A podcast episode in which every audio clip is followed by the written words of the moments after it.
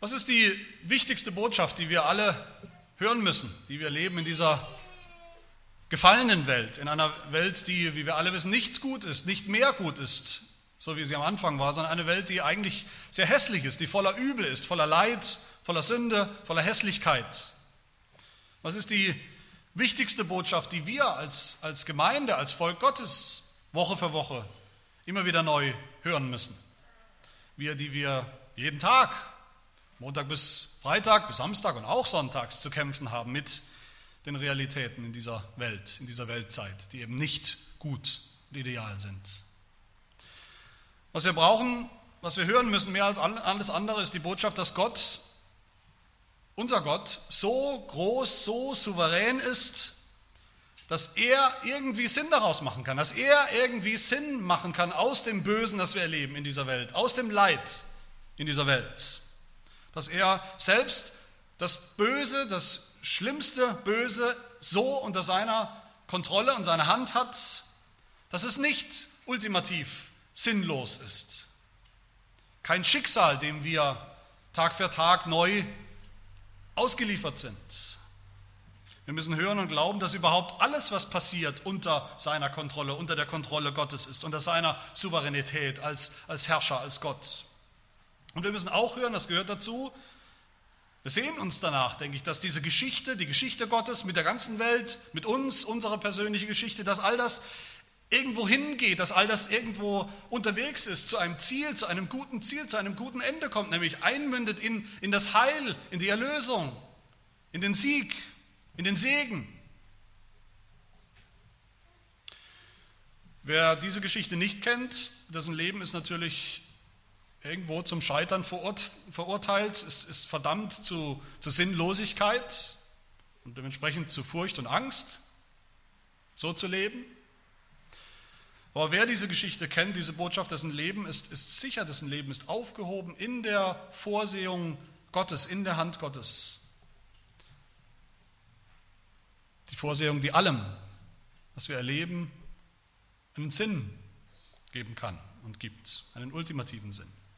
Mein Leben, das ist die Geschichte von Mose. Genau das ist die Geschichte von Mose. Die Geschichte von Mose, die von dem kleinen Mose, noch kleinen Mose, die wir wahrscheinlich alle irgendwo kennen, die wir dann aber doch vielleicht noch nicht so richtig kennen. Mancherlei Beziehung. Was ist eigentlich die Mose-Geschichte? Worum geht es eigentlich in dieser Geschichte, die wir hier lesen, die hier anfängt? Die Fakten, denke ich, sind klar und die kennen wir alle.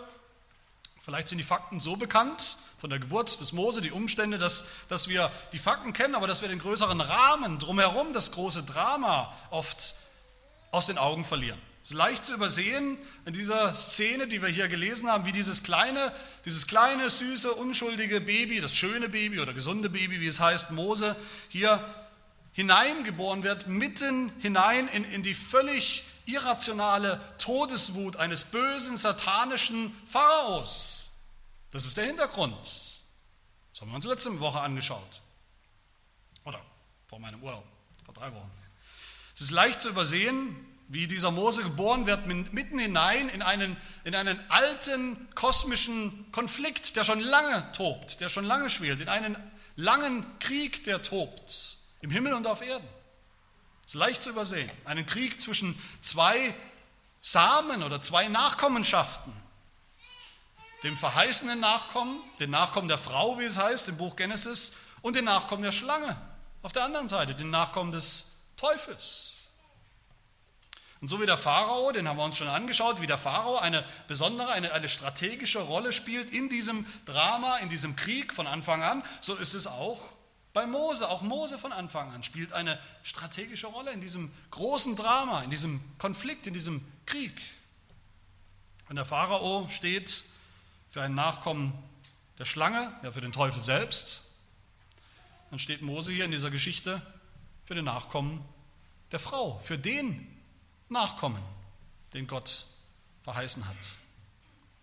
Und wir sehen in dieser spannenden Geschichte genau die drei Dinge, die ich am Anfang genannt habe. Wir sehen hier Gottes Vorsehung, Gottes Vorsehung bei der Arbeit sozusagen, und zwar zuerst darin, dass Gottes Vorsehung triumphiert, selbst über das böseste Böse der Welt. Dann sehen wir zweitens, dass sich Gottes Vorsehung auch über alle anderen Dinge, über die kleinsten Details, über alle scheinbar unwichtigen Dinge unseres Lebens erstreckt. Und drittens sehen wir, wie Gottes Vorsehung am Ende zur Erlösung führt, indem sie einen Erlöser bringt.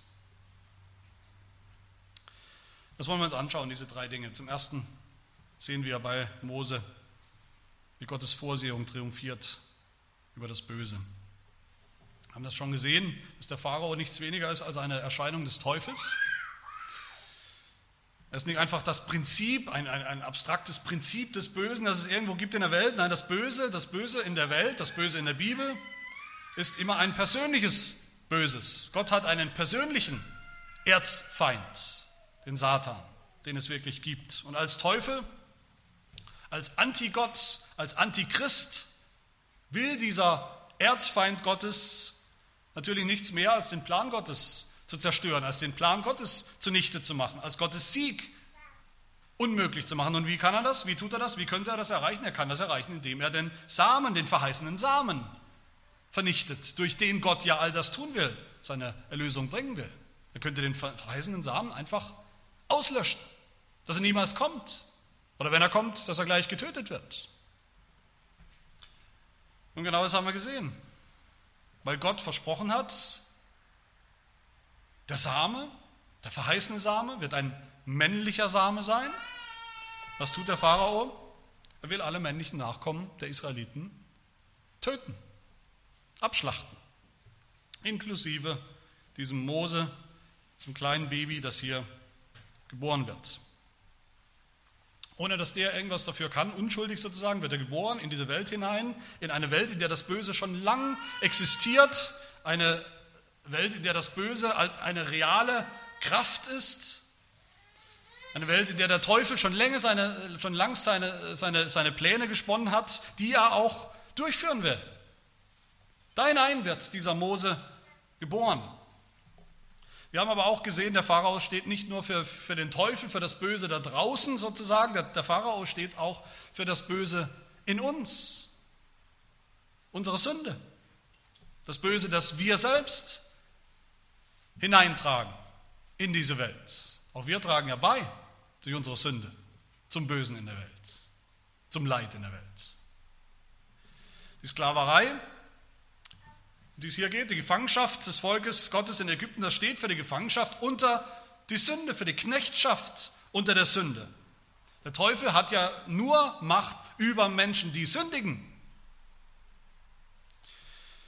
die sich ihm hingeben, die sich ihm ausliefern, die ihm glauben und vertrauen und nicht Gott. Solange wir sündigen, sind wir dem Teufel ausgeliefert. Sind wir seine Sklaven, Sklaven der Sünde, Sklaven des Teufels. Und das heißt, Mose, das Baby Mose wird hineingeboren in eine Welt, die gewissermaßen beherrscht wird, beherrscht vom Pharao, vom Teufel, die längst so tief in der Sünde steckt, dass sie von allein da niemals mehr rauskommen kann. Und der Plan des Pharao ist, wie gesagt, dass Mose, wie all die anderen jungen, männlichen Babys im Nil ertränkt wird, so dass es eben nie einen männlichen Nachkommen geben kann, sodass nie der eine Nachkomme, der verheißene Nachkomme, überhaupt entstehen kann und kommen kann und sein Werk beginnen kann. Dass Gott seine Verheißung nicht einlösen kann. Aber hier sehen wir Gottes Vorsehung bei der Arbeit, in diesen Versen. Vor diesem Hintergrund des Bösen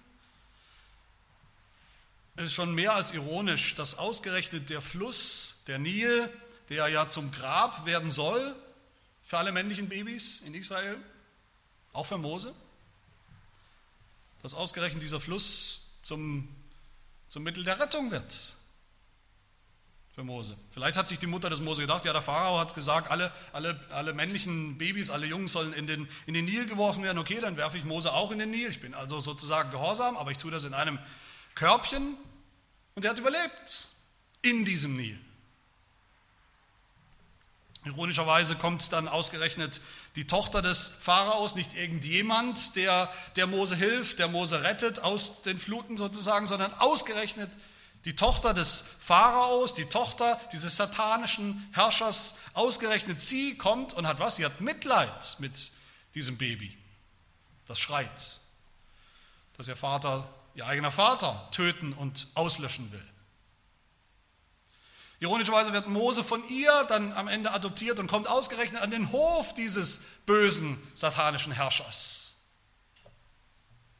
Das heißt, mitten in der, in der allergrößten Bedrohung, die wir hier sehen in dieser Situation, der Bedrohung für, für das Leben des Mose natürlich, der Bedrohung aber insgesamt für die Verheißung Gottes, für den Plan Gottes, den Plan Gottes, den er erklärt hat, ein, sich ein Volk aus dieser Welt zu retten. Mitten in dieser allergrößten Bedrohung entfaltet sich die Vorsehung Gottes auf die, die absolut wunderbarste Art und Weise, auf meisterliche Art und Weise. Man könnte fast meinen, und ich denke, das ist korrekt, Gott hat Gefallen daran, das absolut abgrundtiefste Böse in der Welt zu nehmen und es umzupolen, von Plus auf Minus zu gebrauchen für seinen allerhöchsten, heiligsten Sinn und Zweck und Plan.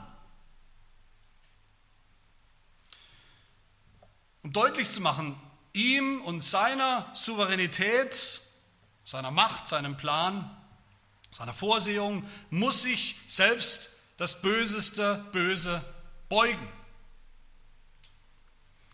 Muss sich auch der letzte Feind am Ende beugen.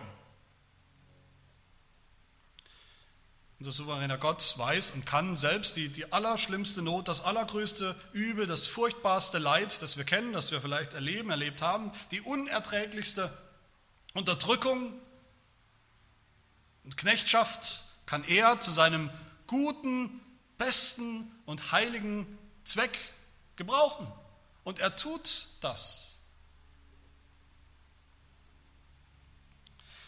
Aber ich habe gesagt, wir sehen ja nicht nur Gottes Vorsehung im Bösen, im Leid, in der Unterdrückung, sogar in diesen Mordplänen des Pharaos an Mose und an den anderen männlichen Kindern. Wir sehen zweitens die Vorsehung Gottes hier, wie sie sich erstreckt über unser ganzes Leben, über alle Details, über die unscheinbar oder scheinbar unwichtigen Details.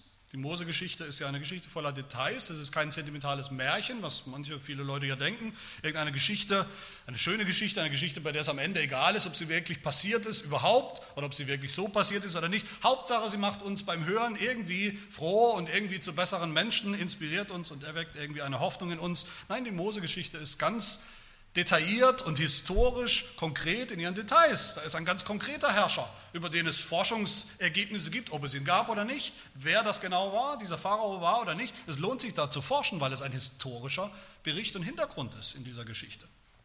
Dieser neue Pharao, der böse Pharao, der, den Gott jetzt gebraucht in seiner Vorsehung, wie wir noch viel ausführlicher sehen werden in der Exodus-Geschichte. Wir sehen die Vorsehung Gottes ganz konkret in der Geburt des Mose, dass er auch das historisch, er hatte ja echte Eltern, Eltern aus dem Stamm Levi, aus der Linie der Priester, auch das ist wichtig für später, dass Mose aus dieser Linie kommt. Und wir sehen auch die Details, wie es möglich war, die Vorsehung Gottes,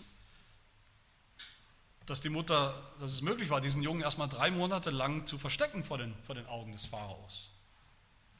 Wir sehen hier viele kleine Details. Wir sehen die Vorsehung Gottes in diesem Körbchen oder in einem Kästchen, das die Mutter sich ausdenkt und, und gebastelt hat, in dem das Baby dann tatsächlich unversehrt bleibt und, und überlebt. Wir sehen Gottes wunderbare Vorsehung hier in, in so vielen kleinen, in Anführungsstrichen sage ich es jetzt mal, Zufällen der Geschichte, die eben überhaupt gar keine Zufälle sind. Darin, wie ausgerechnet, ich habe es schon gesagt, die Tochter des Pharaos diejenige ist, die dieses Baby findet, das eben nicht tötet, was sie ja durchaus hätte sein können. Darin, wie ausgerechnet Miriam, die Schwester Mose, an Ort und Stelle ist und, und, und wenn es wichtig ist, und die Tochter des Pharao mit ihr spricht. Wir sehen es darin, wie ausgerechnet die eigentliche leibliche Mutter des Mose dann die, die Amme wird, die sich dann, die angestellt wird, die sogar bezahlt wird, um sich um diesen Mose zu kümmern. Das heißt, Mose, ironischerweise, Mose wächst auf in den Armen seiner eigenen Mutter. Und wir sehen die Vorsehung Gottes darin, wie Mose dann später sogar noch, als er groß ist, heißt es, adoptiert wird von der Tochter des Pharaos, wie er an den Hof des Pharaos kommt, wo er ja auch in der Vorsehung Gottes eine, eine erstklassige Ausbildung erhält, eine hohe Stellung sogar erlangt, eine strategische Bedeutung erlangt. In all dem sehen wir die Vorsehung Gottes.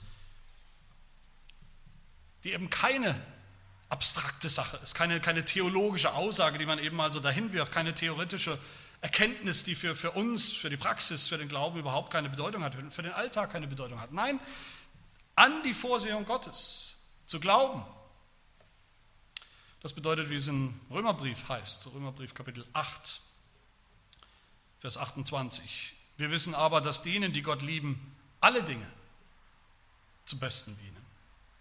Das bedeutet es, an die Vorsehung Gottes zu glauben. Wir wissen, dass uns, die wir Gott lieben, alle Dinge, die Großen und die Kleinen, alle Dinge zu unserem Besten dienen. Und das sehen wir hier in dieser Geschichte des Mose. Und noch was Drittes sehen wir hier, wie gesagt, Gottes Vorsehung schafft am Ende dann auch, kommt zu einem Ziel. Sie schafft am Ende Erlösung. Sie schafft Erlösung durch einen Erlöser. Die, diese Geschichte von der, von der Bewahrung des Mose, er wird bewahrt vor dem Tod, er wird bewahrt in, in, in den, im Wasser des Nils, das ist am Ende nicht nur die Geschichte von der Bewahrung des Mose, das ist allein schon eine spannende Geschichte. Aber es ist am Ende noch viel mehr die Bewahrung, die Geschichte von der Bewahrung eines ganzen Volkes, des Volkes Gottes. Wo sehen wir das hier im Text? Wo wird die Befreiung des Volkes Gottes, die Erlösung des Volkes Gottes schon vorbereitet, schon angedeutet, schon initiiert hier? Wo sehen wir das hier? Wir sehen das allein schon darin, dass Mose überlebt. Wie? Er überlebt in einem Körbchen. Wörtlich heißt es in einem Kasten. Hat es sicherlich viele unterschiedliche Begriffe hier verwenden können an dieser Stelle, aber in Gottes Vorsehung steht hier Kasten, und der einzige andere Kasten im Hebräischen, in dem überhaupt irgendjemand gerettet wird, das ist der Kasten oder die Arche Noah, die Arche Noahs. Das Baby Mose liegt hier mitten im Nil, mitten im Wasser des Gerichts, das ihn bedroht, sein Leben bedroht. Da liegt er sicher in einer kleinen Arche. Dieses Gefäß, dieser Kasten ist ein, ein, ein klarer Hinweis oder eine Verbindung, ein Hinweis darauf, dass es in der Geschichte nicht nur um die Rettung des Mose geht, für sich persönlich, um sein Überleben, sondern wie bei Noah auch, es geht um die Rettung, es geht um, um die Erlösung von vielen, von dem ganzen Volk Gottes. Es geht um den Fortbestand der Verheißung, der Linie der Verheißung. In diesem Kästchen hier, in diesem Kästchen im Nil liegt die ganze Hoffnung für Israel. Die Hoffnung auf einen Erlöser liegt da. Das sehen wir aber nicht nur darin, das sehen wir auch in der Namensgebung. Die Tochter des Pharaos, die nennt, die gibt diesem Baby einen Namen, sie nennt ihn Mose, das ist ein Wortspiel hier, wie es auch im Text ja gesagt wird, in Vers zehn heißt Mose, denn ich habe ihn aus dem Wasser gezogen. Auch darin steckt, in der Weisheit Gottes steckt darin so viel mehr als nur die Rettung des Mose. Darin wird angedeutet, wie Gott Menschen aus dem Fluch erretten will, vor der Sintflut des Gerichts erretten will, über ihre Sünde, über ihre Rebellion. Nämlich indem er sie aus dem Wasser zieht, wie damals den Mose, den Noah, wie damals Noah und seine Familie. Da wird angedeutet, mehr als angedeutet, wie Gott sein Volk erretten wird aus der Sklaverei in Ägypten, aus all dem Bösen, das sie erleben.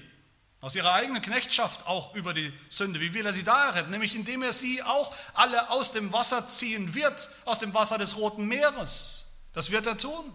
Das wird hier angekündigt. In und durch Mose. Aber so wunderbar diese Dinge sind, die wir hier alle sehen können und dürfen und sollen, diese Erlösung, die hier angedeutet wird, wir wissen doch auch, brauchen nicht weit zu blättern im, im Buch Exodus, um zu sehen, dass es Mose am Ende nicht war. Der wahre, endgültige, verheißene Nachkomme, der wahre Erlöser des Volkes Gottes. Mose hat eigentlich weit über sich selbst hinaus gedeutet, als ein Bild des kommenden Erlösers, des Messias Jesus Christus. Die Geschichte von der Vorsehung Gottes in der, in der Geburt hier, in der Bewahrung des Mose, die soll unseren Blick am Ende auf niemand anders lenken als auf Jesus Christus. Nur wenn wir in diesen Zeilen Jesus Christus erkennen und sehen, im Glauben, wenn wir im Glauben aufschauen zu Jesus Christus, dann werden wir, nur dann werden wir dieser Geschichte gerecht. Das ist ein wichtiger Punkt, den wir überhaupt begreifen müssen, wenn wir diese Exodus-Geschichte lesen für uns. Wenn wir die Mose-Geschichte lesen. Dass Mose auf der einen Seite ja ein Mensch ist, ein Mensch durch und durch und nicht nur ein Mensch, sondern er ist ein Sünder durch und durch. Als Sünder braucht er selbst Erlösung, so wie alle Menschen, so wie wir. Mose war ein Sünder. Mose war aber auch ein Mitglied des Volkes Gottes. Mose war auch einer, der dann geglaubt hat. Und so ist er ein, ein Vorbild für uns, ein Vorbild für alle Gläubigen. Für Sünder, die glauben, wie wir das heute tun. Hoffentlich. Aber auf der anderen Seite ist Mose noch etwas anders. Mose ist eben auch ein Vorbild, ein Schatten des kommenden Erlösers. Jesus Christus, des versprochenen Nachkommen und Heilandes. Und auf beiden Seiten oder in beiden Aspekten weist Mose hin auf Jesus Christus. Von Anfang an tut er das. Als Sünder weist Mose natürlich weg von sich selbst und weist hin auf den kommenden, auf Jesus, den wahren Erlöser, bei dem allein Erlösung zu finden ist für unsere Sünden, der uns allein befreien kann aus, aus der Knechtschaft unter die Sünde, unter den Satan. Und als, als Schatten oder als Vorbild für Jesus Christus sehen wir bei ihm schon von Anfang an wichtige Dinge über unseren Erlöser Jesus Christus. Was sehen wir hier über Jesus Christus in diesen Zeilen? Kann man sich vielleicht fragen. Den Erlöser, der ja erst eintausendfünfhundert oder noch mehr Jahre später geboren wird, auch als Baby, auch als männliches Baby. Was sehen wir über ihn? Wie Mose, da wird auch er, wird der Erlöser, wenn er kommt, unter dem Todesurteil, unter dem Todesurteil eines gottlosen, satanischen Herrschers geboren werden. In einer ganz konkreten historischen Situation, nämlich geboren von der Jungfrau Maria, gelitten unter Pontius Pilatus und, und bedroht und verfolgt von Herodes. Er wird hineingeboren werden in eine Welt, die schon längst gefallen ist, schon längst voller Sünde ist, schon längst seufzt und ächzt unter dem Sklaventreiber, dem Satan. Wie Mose wird auch Jesus Christus in der Vorsehung Gottes dann ausgerechnet aus Ägypten herausgerufen von Gott, wie wir Matthäus zwei lesen. Er blieb dort bis zum Tod des Herodes, damit erfüllt würde, was der Herr durch den Propheten geredet hat, der spricht: Aus Ägypten habe ich meinen Sohn gerufen. Wie Mose, dessen Name, wie wir gesehen haben, bedeutet aus dem Wasser gezogen, so wurde auch Jesus Christus aus dem Wasser gezogen. Jesus Christus wurde aus dem Wasser des Jordans gezogen, indem er sich selbst taufen ließ, als Zeichen des Gerichts, als Zeichen der Sintflut, des gerechten Gerichts Gottes über Sünde, als Zeichen seiner Solidarität, wofür er eigentlich gekommen ist, nämlich für die Sünden seines Volkes. Als die Wolke über ihn kam, als Gott sprach diese Worte: Das ist mein geliebter Sohn, an ihm habe ich Wohlgefallen, auf ihn sollt ihr hören.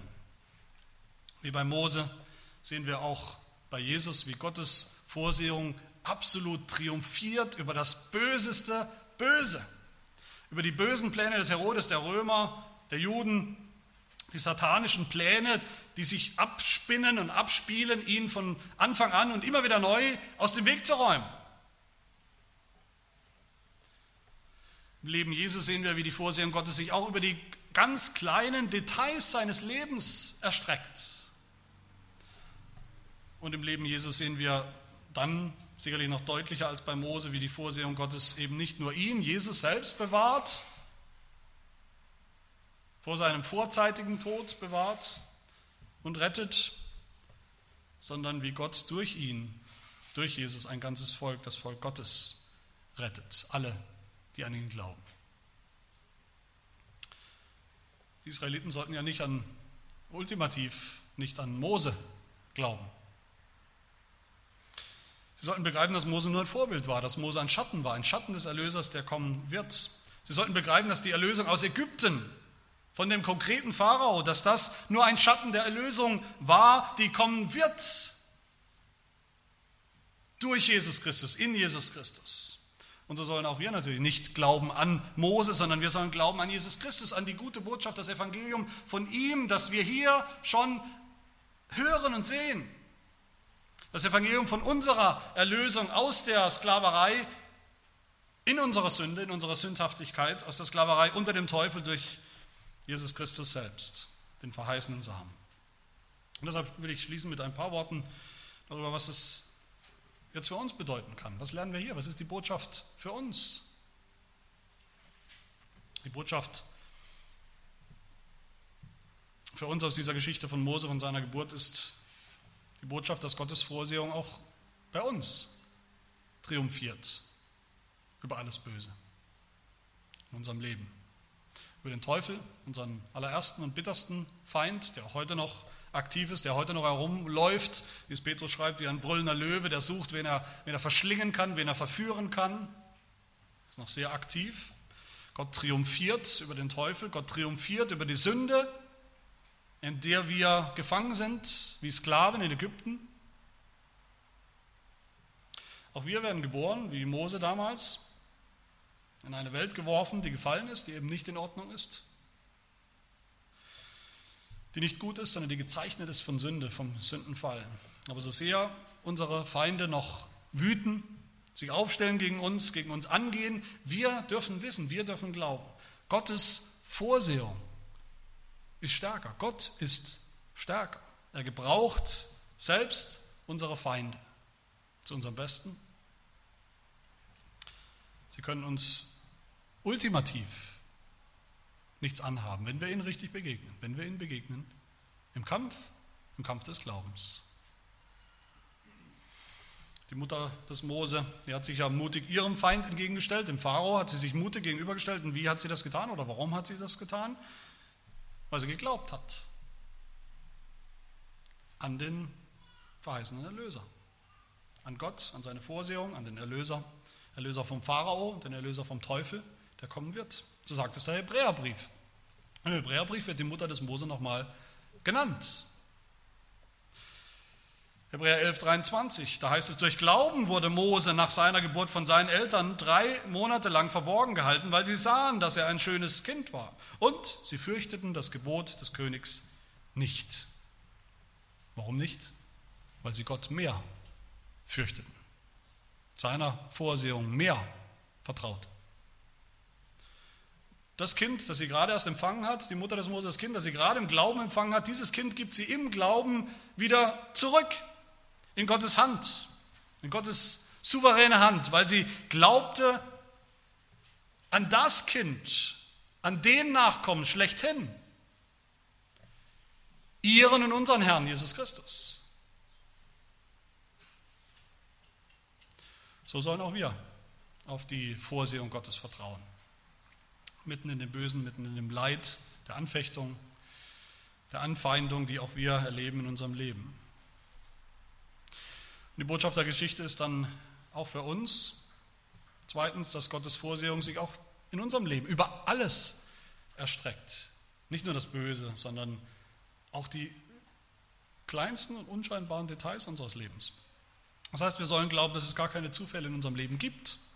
Auch was noch so unwichtig ist, ist für Gott nicht unwichtig. Das heißt nicht immer, natürlich nicht, dass wir begreifen, dass wir wissen, warum dieses oder jenes passiert, warum dieses oder jenes Leid uns begegnet, warum Gott uns diese oder jene Anfechtung oder Anfeindung zumutet. Das wissen wir nicht, das wissen wir meistens nicht.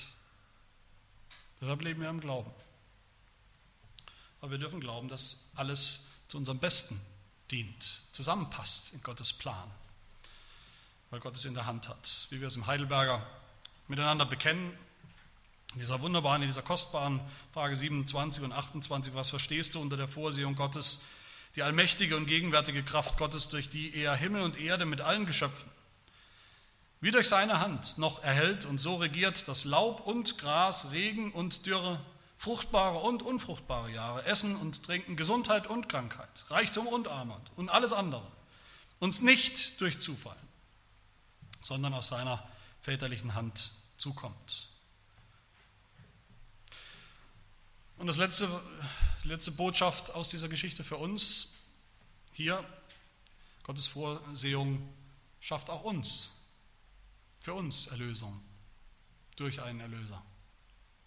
Wir müssen nicht irgendwie hart sein und, und durchhalten, einfach in diesem Leiden, in diesem, dieser Weltzeit, im Wissen, dass Gott irgendwie einen, einen Plan ganz souverän verfolgt. Wir dürfen sogar noch viel mehr glauben. Wir dürfen glauben, dass all das zu einem Ziel kommt, dass all das mal ein Ende haben wird.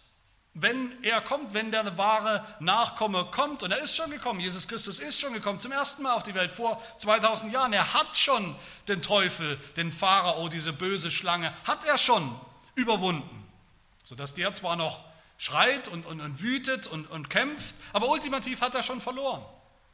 Jesus Christus hat schon die Sünde weggenommen, sodass sie uns eigentlich nicht mehr verknechten und versklaven kann, wir nicht mehr als Sklaven leben müssen.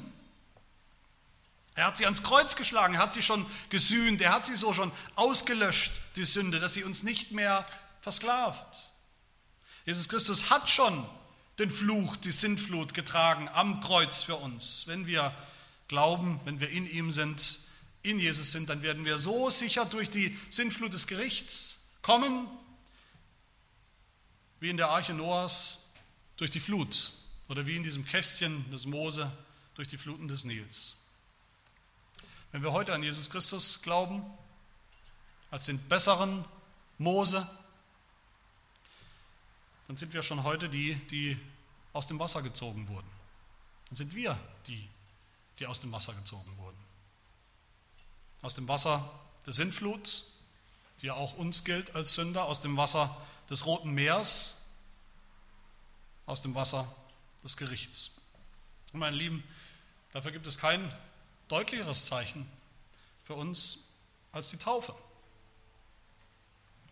So wie die Taufe, wie das Volk Israel aus dem Wasser gezogen wurde, wie sie getauft wurden, sagt der Apostel Paulus, wir haben es eingangs nochmal gehört, wie sie getauft wurden auf Mose in der Wolke und im Meer, das Volk Israel damals, getauft und aus dem Meer gezogen, aus dem Wasser gezogen. So ist es auch bei uns. Wer getauft ist, der ist im wahrsten Sinne des Wortes aus dem Wasser gezogen, dem Wasser des Gerichts. Der ist gewaschen von seinen Sünden, für immer. Das ist unsere neue Identität als Christen, als Gemeinde, als Volk Gottes. Unsere Identität ist die, die aus dem Wasser gezogen wurden. Natürlich rettet uns das Wasser nicht. Das wissen wir ja hoffentlich. Die Taufe an sich rettet uns nicht. Der Glaube rettet uns. Der Glaube an Jesus Christus, der Glaube an das Blut Jesu rettet uns, wie es unser niederländisches Bekenntnis so wunderbar sagt und übrigens auch so passend zu dieser Exodus-Geschichte in Artikel vierunddreißig. Da ist es nicht, als ob das Wasser selbst das vollbrächte, diese Erlösung, sondern die Besprengung mit dem teuren Blut des Sohnes Gottes, das uns gleich wie das Rote Meer ist, durch das wir gehen müssen, damit wir aus der Tyrannei Pharaos, das ist des Teufels, entkommen und in das geistliche Land Kanaan eingehen können. Meine Lieben, das soll keine gute Nachricht sein. Ich denke, das ist die allerwunderbarste Nachricht, die wir hören können, dass Gott all das Böse, das wir auch realistisch uns anschauen wollen und müssen, all das Leid in der Welt, das wir auch immer wieder auch persönlich erleben, uns nahe kommt, dass wir diesen Kampf, den wir das christliche Leben nennen, das Leben im Glauben, dass Gott all das in seiner Souveränität, in seiner Vorsehung, in seiner Hand hat und zum Allerbesten wendet, zu seinem besten Ziel führt. Zu wissen, dass er all die kleinen Details unseres Lebens in seiner väterlichen Hand, in der Hand seiner Vorsehung hat und, und, und orchestriert. Und zu wissen, dass dieses Leben unter seiner Vorsehung, das Leben des Glaubens für uns dann einmünden wird in das wunderbare Ziel, in die Erlösung durch Jesus Christus schon heute, schon im Moment, wo wir glauben und dann endgültig, wenn unser Herr Jesus Christus wiederkommt, wenn wir vor ihm stehen in der Herrlichkeit des Himmels.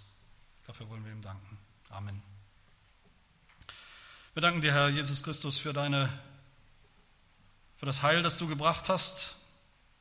Wir danken dir, Herr, für deine gute Vorsehung, die alle Dinge umfasst, sogar das Böse, das Leid, selbst unsere Sünde, unsere Feinde, die allesamt in deiner Hand sind.